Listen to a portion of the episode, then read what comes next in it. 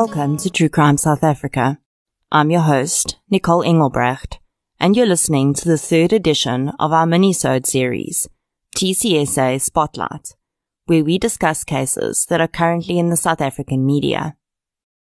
Before we get into the cases, I'd like to thank each and every one of you for the support that you have shown this show. I know I've said it a few times, but I really do appreciate the effort that every single one of you have made to listen, share, like, discuss, and invite your friends to listen. When I started this podcast two months ago, I could not have dreamt up the reaction it's had. And thanks to you, we're going to have a very exciting announcement to make in the next few days about an amazing opportunity that the show has been given. I'm itching to share the news with you, but I'll be a good girl and wait. Quite a few of you have mentioned that you'd like to hear some interviews, and that is something I'm going to be getting into very soon. I'll be interviewing a wide range of people with connections to true crime, both on the investigation side as well as forensics. I'll also be interviewing victims' families and survivors. If you have any suggestions for people that True Crime South Africa can interview, you're welcome to pop me a message on any of our social media forums or email me at wordsmith195 at gmail.com. I'll put that in the show notes too. In August in South Africa, we celebrated Women's Month. The public holiday we observe on the 9th of August commemorates the day that 20,000 women marched to the Union Building in 1956 to present a petition to the then Prime Minister, J.G. Strijdom, in a protest against the pass laws which governed their movements at the time. The phrase, strike a woman, strike a rock, was developed during this march and went on to describe the strength of South African women. 63 years later, Women's Month 2019 was commemorated with the senseless slaughter of far too many women. Meghan Cremer, Uyinene Mrwetyana, Lynette Volschenk, Janika Mallo, Leighandre Jegels, and Jessie Hess were all viciously murdered in August. This is besides the numerous women whose name never made it to the media. Dr. Ntabaseng Moloko of the University of Stellenbosch stated that South Africa's rate of femicide is now five times higher than the global average. We also have the highest rate of rape in the world, with an estimated 138 rapes per 100,000 women in 2017. But these are just numbers. Shocking numbers, certainly. But they don't represent the pain and devastation that these events cause for the victims and their families the knock on effect is the trauma it causes in the community. Women live in fear, and men live in fear that the woman in their lives will be next. On an average day, as a woman, if I really think about it, there are very few moments when I'm completely at ease. If I take my rubbish bin outside, I look outside the gate first to make sure there's no one hiding behind trees or walls. When I'm driving, all my belongings are hidden. My doors are locked, and any pedestrian walking too close to my car is a possible threat. When I go to the shop, I hold my bag closely and feel unsafe if someone walks too quickly up behind me. When I get back to my car, I make sure nothing's been fiddled with. And yes, sometimes I check my back seat. When I was younger and didn't have a vehicle, it was far worse, because then I had to walk everywhere. There wasn't a single day that I didn't get harassed on the street, and I am well aware that my fear is small compared to others. I started this podcast to help bring awareness to these cases, and I plan to continue doing that. If that is the small role I can play, although it is sadly after the fact, then I'm willing to stand up and do that. I know we all feel helpless. That's the worst part. We see all of this happening around us, and it feels like there's nothing we can do to stop it. The truth is that the surge in these types of crimes is a symptom of the breakdown of our society, and at the very base of that society is the family unit. Every perpetrator was once a child. Now I am well aware of the nature versus nurture argument, and I do believe that many offenders are born with antisocial behavior traits that cause them to offend. But there is also a huge number that could avoid offending if their circumstances were different. I'm not talking about poverty here. I'm talking about growing up in a loving and supportive environment. I'm talking about teenagers having a support system. And I'm talking about young adults getting the help and guidance they need.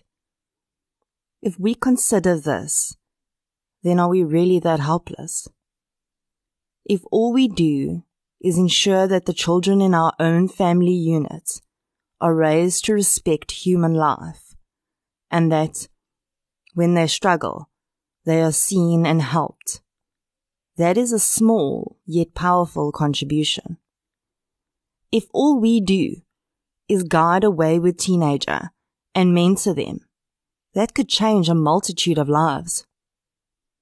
If all we do is refuse to accept our friend's claims that she walked into a wall again and keep pushing her to get help, it may stop the ripples in the pond of her family that her abuse will cause. These may seem to be small things, but if all we do is nothing, then nothing will ever change. Family units are changing and adapting to the way we live our lives, and the so-called nuclear family unit of two parents and children is no longer the absolute norm. That's not the problem.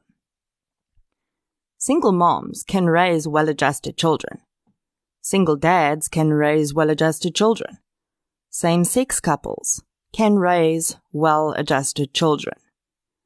When things go wrong in any family unit though, it is up to the community around that family not to turn a blind eye. Will there always be vicious and brutal murders in our country and indeed the world? Yes, there will be but they do not need to be at the overwhelming rate that they currently are. So that's my two cents on the matter. And now I'll get into some of the cases that came up in the media in the last few days.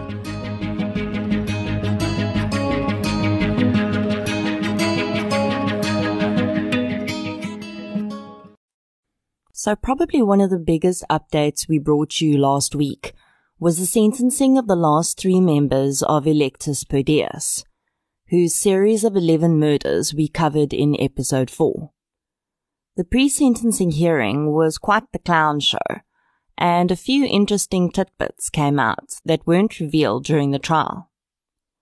I discussed the concept of a pre-sentencing hearing in episode 7, but for those who haven't had a chance to listen to it yet, here's a recap.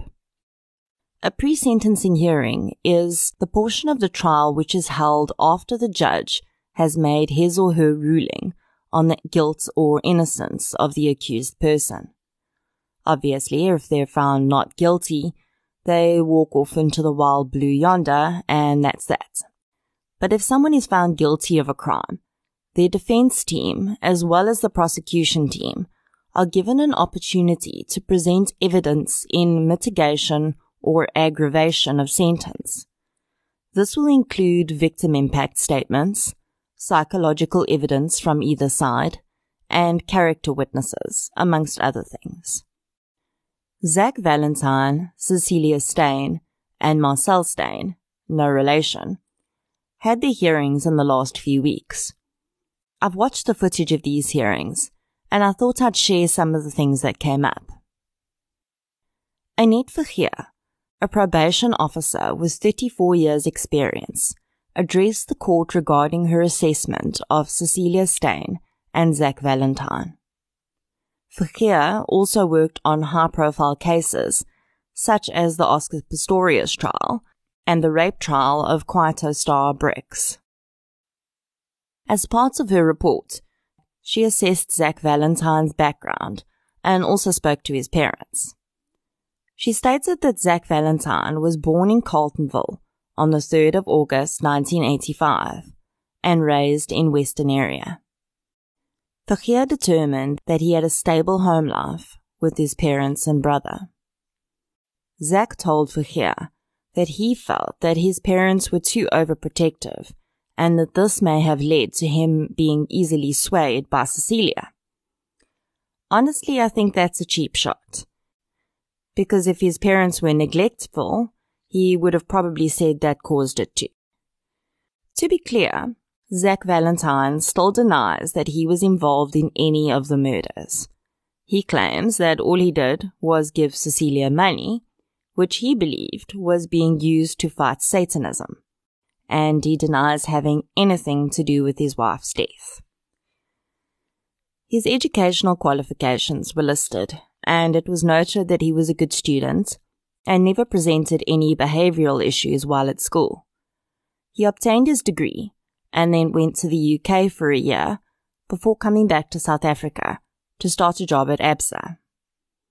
His parents said that Zach had only known Michaela for five months before they got married. They said that he had become extremely isolated from everyone after he and Michaela met Cecilia, and that they do not believe he was involved in any of the murders, and they still support him despite his conviction. I just want to take this opportunity to remind you that this is the same man who faked his own death and allowed his family to believe that he was dead for months. They were only advised that he was alive when he was arrested. Zach claims that he did not know that his death was going to be faked initially, and that he went into hiding when he got an SMS saying that Cecilia was getting money from his life insurance and he should go into hiding. Zach claims that he was afraid for his life, as well as the safety of his family after what had happened to his wife, and this is why he went into hiding. I'm sorry, but I call bull on this.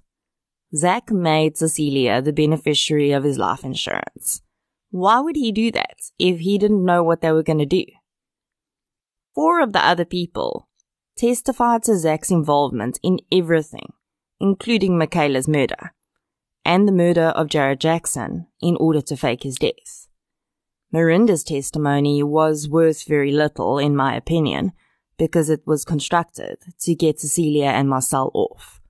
But even if we disregard her testimony, John Barnard, Le Roux Steyn, and Marcel Steyn all testified to Zach's involvement.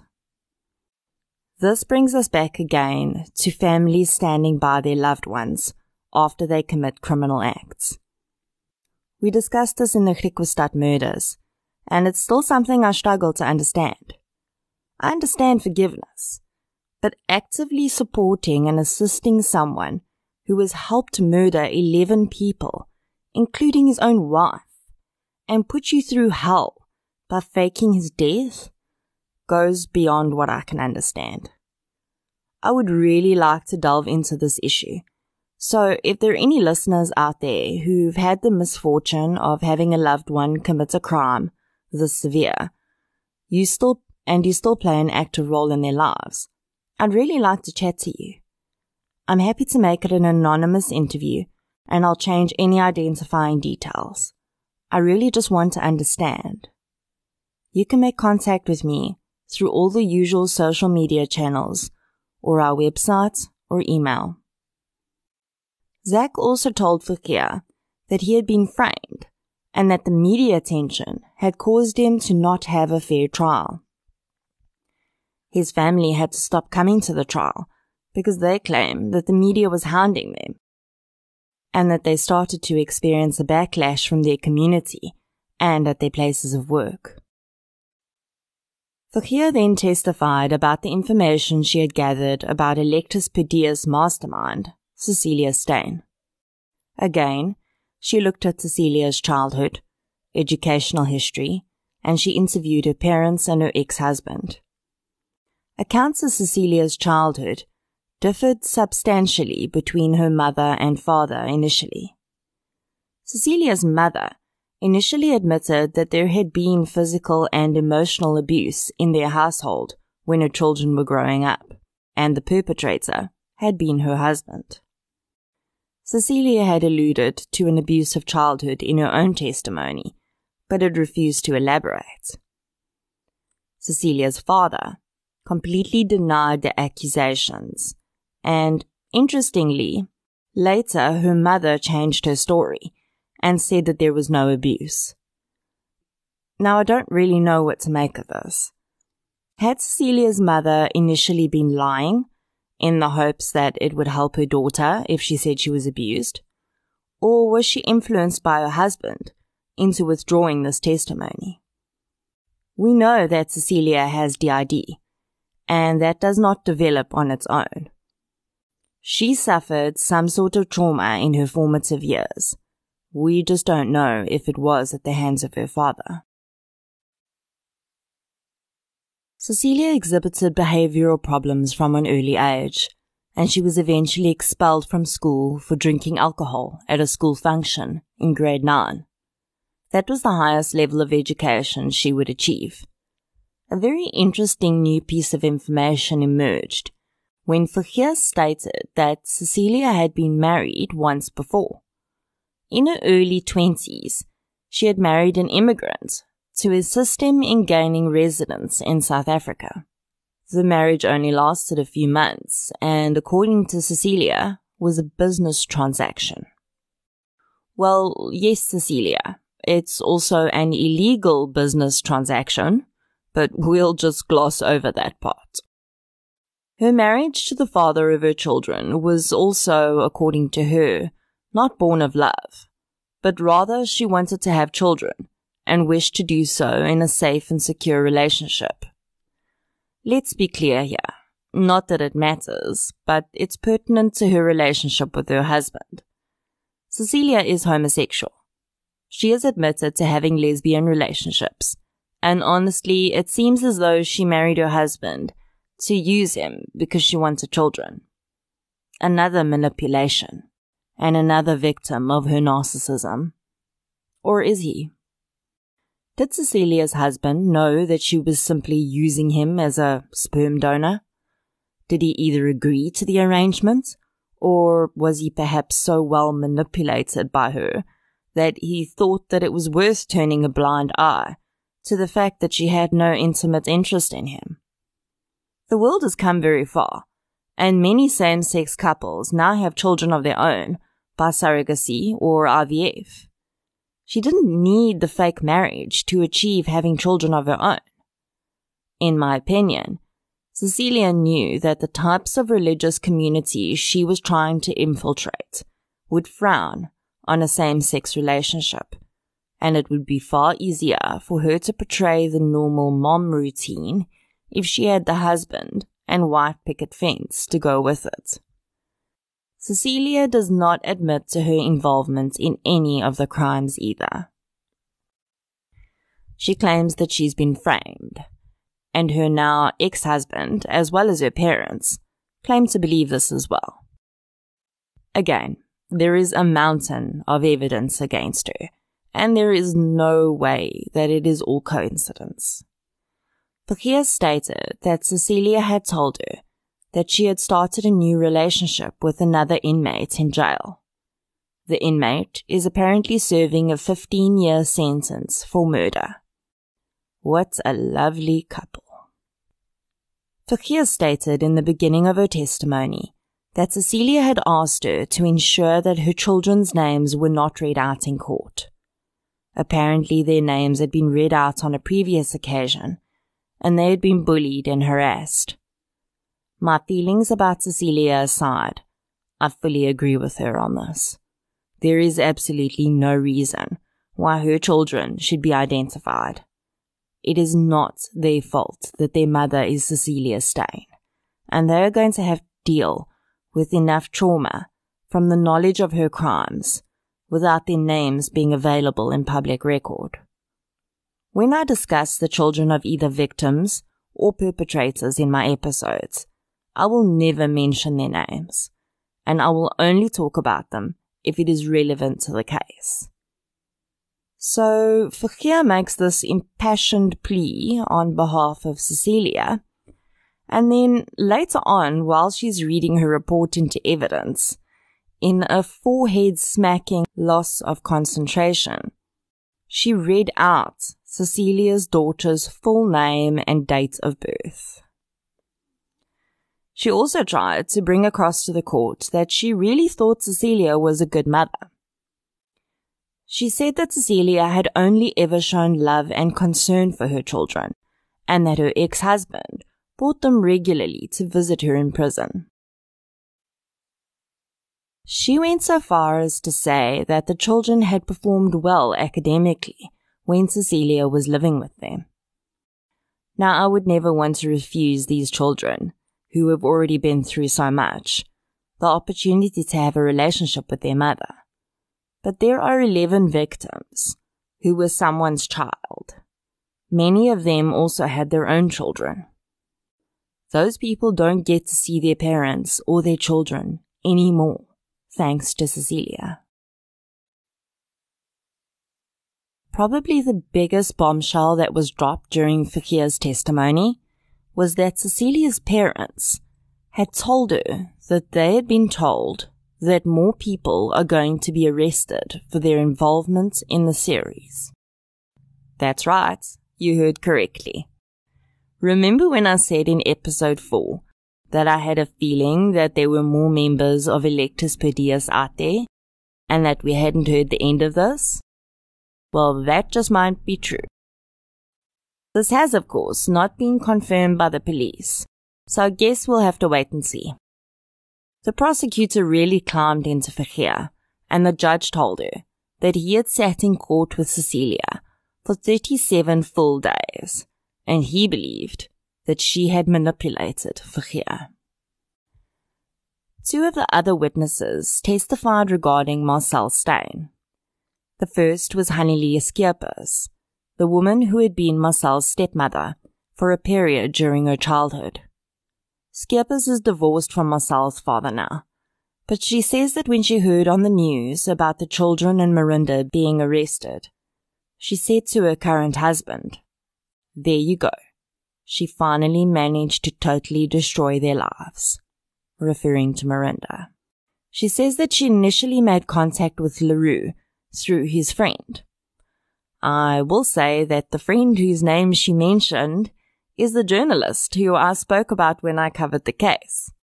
The young lady who was accused of having an inappropriate relationship with Le Roux, and the same young lady who has said she's writing a book about the Krugersdorp killings.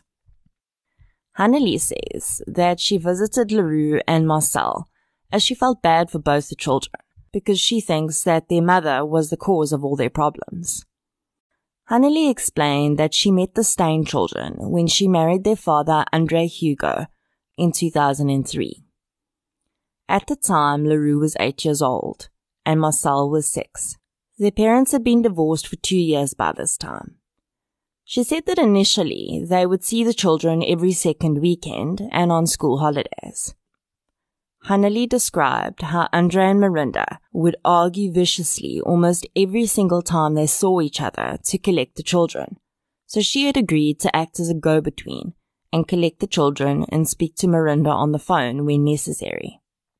To explain how the fights had affected Marcel, Hanelie described an incident where she and Andre had gone to collect the children and the argument between him and Marinda had become so violent that Marcel had wet herself. In describing Marinda's behavior towards the children and her ex-husband, Hanelie told the court about an incident she had heard about when Le Roux was eight months old.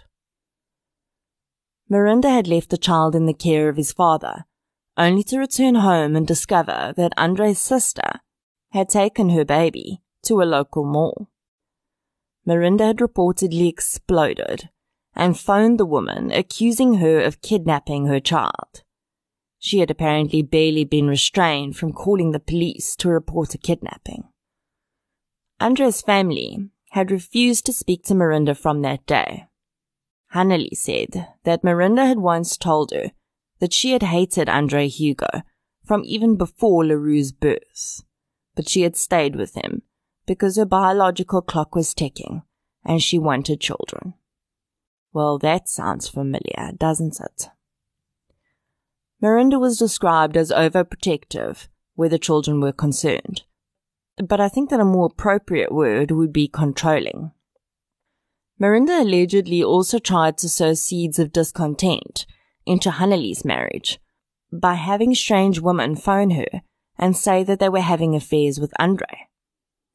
Hanelie said that she knew this couldn't be true because she and Andre spent almost all their time together, and the cell phone number she was phoned on was only given to a few people, including Marinda.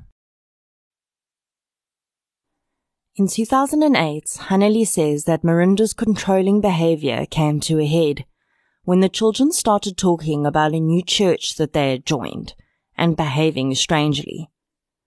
She said that they had once given Marcel some new clothing, and she had thrown some of these items into the dustbin because she feared that they would invite demons into her life.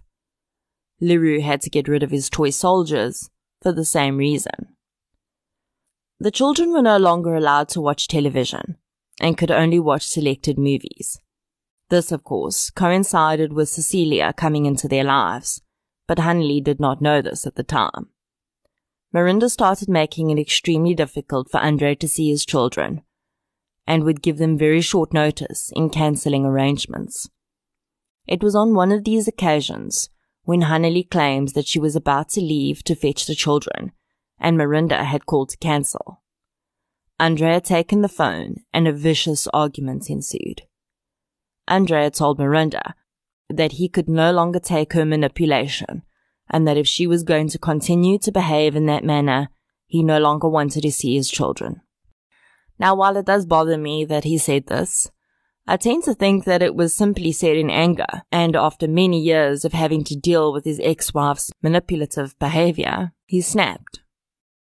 Marinda seemed to very quickly grab onto this, though, and immediately told her children that their father no longer wished to have contact with them. She told them about dozens of extramarital affairs that she claimed he had had while they were married, and then told Marcel that her father didn't believe she was his child. It is alleged that the narrative of their father hating them was drilled into the children's head throughout the rest of their childhood.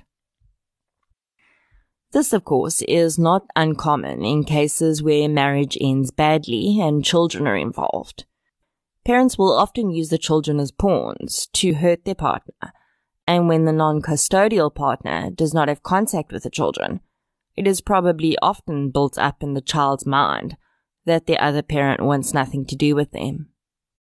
In this case, however, we know that Marinda was involved in something quite different and I have no doubt that she orchestrated the split in order to further isolate the children into Cecilia's world. Hanelie also went to see Marinda in prison and said that Marinda had been obsessed with the term serial killer. She allegedly told Hanelie that the mass shooter in New Zealand, who had killed close to 40 people in a mosque, made her look like a child. Hanelie ended her testimony by saying that if Marcel was released from jail, she would be more than welcome to live with her and her family. The second person to testify regarding Marcel was an educational and counseling psychologist called Rosalind McNabb. She works in private practice in Bedfordview and has 19 years experience. McNabb interviewed Marcel in person for nine hours in total.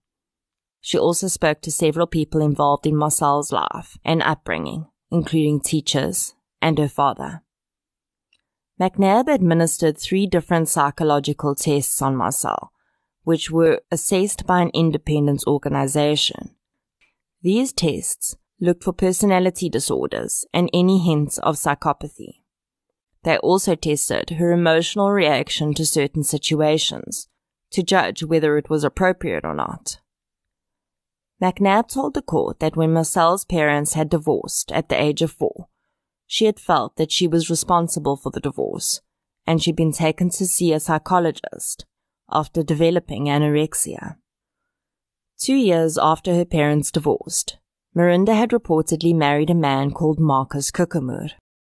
This is the first that I've heard of this man, although I may have missed the mention of this marriage in the initial trial.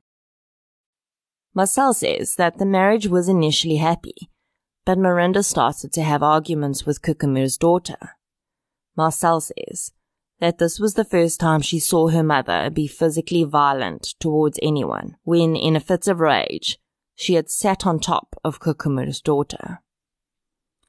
This marriage did not last very long, and Marcel says that after the divorce, Marinda legally changed her surname, as well as that of the children, back to Steyn, which was her maiden surname. When Marcel was 10, the family met Cecilia Steyn, and she recalls their lives being very different after that. They moved many times to get closer to Cecilia, and eventually ended up in the same block of flats as her. At the age of 13, Marcel claims that her mother had told her that Cecilia had fallen ill and that Marcel needed to move in with her for a while to help with her care. This became a permanent arrangement, and when she asked if she could move back in with her mother, she was told she could not, and she would be staying with Cecilia. Marcel says that she was essentially a housekeeper in Cecilia's home. She had to look after Cecilia's children assist Cecilia with her health care, and cook meals and wash dishes. It is claimed that the narrative of the orphanage that Cecilia claimed to run was ongoing and used to control her actions.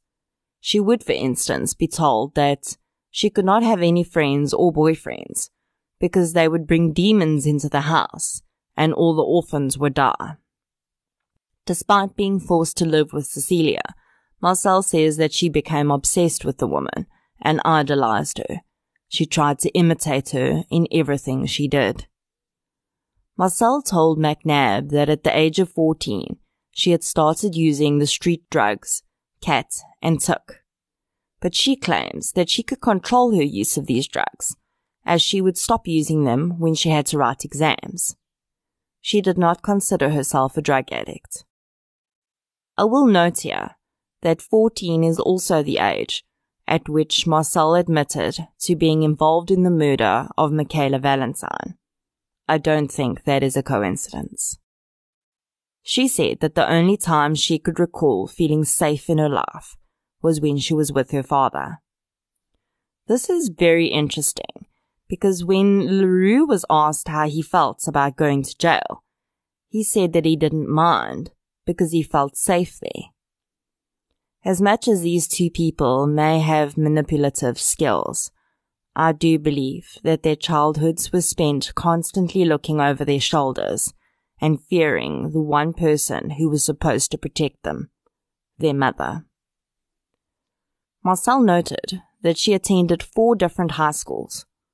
I know that they were moving around a lot, but it was basically all within the same area so, in my mind, there shouldn't really have been a reason to change her schools. I may be reaching here, but I wonder if this wasn't done to stop her from forming relationships. If students and teachers at a school only knew her for a grade or two before she moved again, it would have been difficult to pick up if anything was wrong.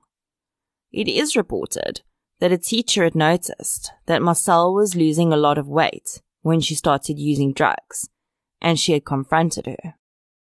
Marcel had reportedly convinced the teacher that there was nothing wrong. As the judge would say in his sentencing, that would have been an ideal opportunity for Marcel to stop the madness and tell her teacher what was happening. But she didn't. Marcel told McNabb that she had tried to suggest to Marinda and Cecilia that instead of killing people, they could just rob them. But she was instantly shut down and told that she had doubting demons. Essentially, Marcel claims that she was made to believe that they were in a war against Satanists and that the murders were necessary in order to get money for Cecilia's orphanage so that they could win the war. The assessments that were done of Marcel suggested that she may be suffering from bipolar disorder, but without psychotic features, so her type of disorder would not cause her to be violent. McNabb discovered that Marcel has features of obsessive compulsive disorder with an avoidant personality. So she would be far more likely to avoid conflict than embrace it. McNabb described Marcel as a passive person who would develop the ability to disassociate from situations that caused her great stress. She says that this explains why she was able to quite calmly relate the events of the murders in court without sounding emotional. McNabb also claims that this is how she managed to pass her matric exams with flying colors, despite being involved in a murderous cult. Now, I do understand that disassociation is a tool used by the human brain to protect you from trauma, but I find it very dangerous that a person as young as Marcel has the ability to disassociate so effectively at will. Two other interesting things that came up while the pre-sentencing hearing was underway was that Marcel was caught shoplifting in 2016. Among the items she stole was medicine for Cecilia and baby items, which she said was for Cecilia's orphanage. The store she stole from did not press charges, and she ended up paying a 400 rand fine to get out of it. The other interesting thing was that Marcel asked her counsel to place on record that there was no lull in criminal activity by the group between 2012 and 2015. Marcel says that they were planning further murders and other crimes during that period and got very close to committing them. But for one reason or another, all of their plans fell through. Just think about that for a minute. That's three years of planning. Who dodged a bullet in that time? Was it you? Was it your neighbor or friend? Scary stuff. On a lighter note, I did have a good giggle when McNabb accidentally called the judge my love instead of my lord. Okay, so that was more like a second episode of Krugersdorp Killers than a Spotlight minisode, but there was just too much interesting stuff to share. I hope you enjoyed this episode, and if you did, please remember to follow us on the podcatcher you use and to add us on social media. We're on Facebook, Twitter, and Instagram. Transcripts of every episode are uploaded to our website at truecrimesouthafrica.com. Please keep sharing our episodes and invite your friends to listen. I really appreciate your support. I'll chat to you in our next episode.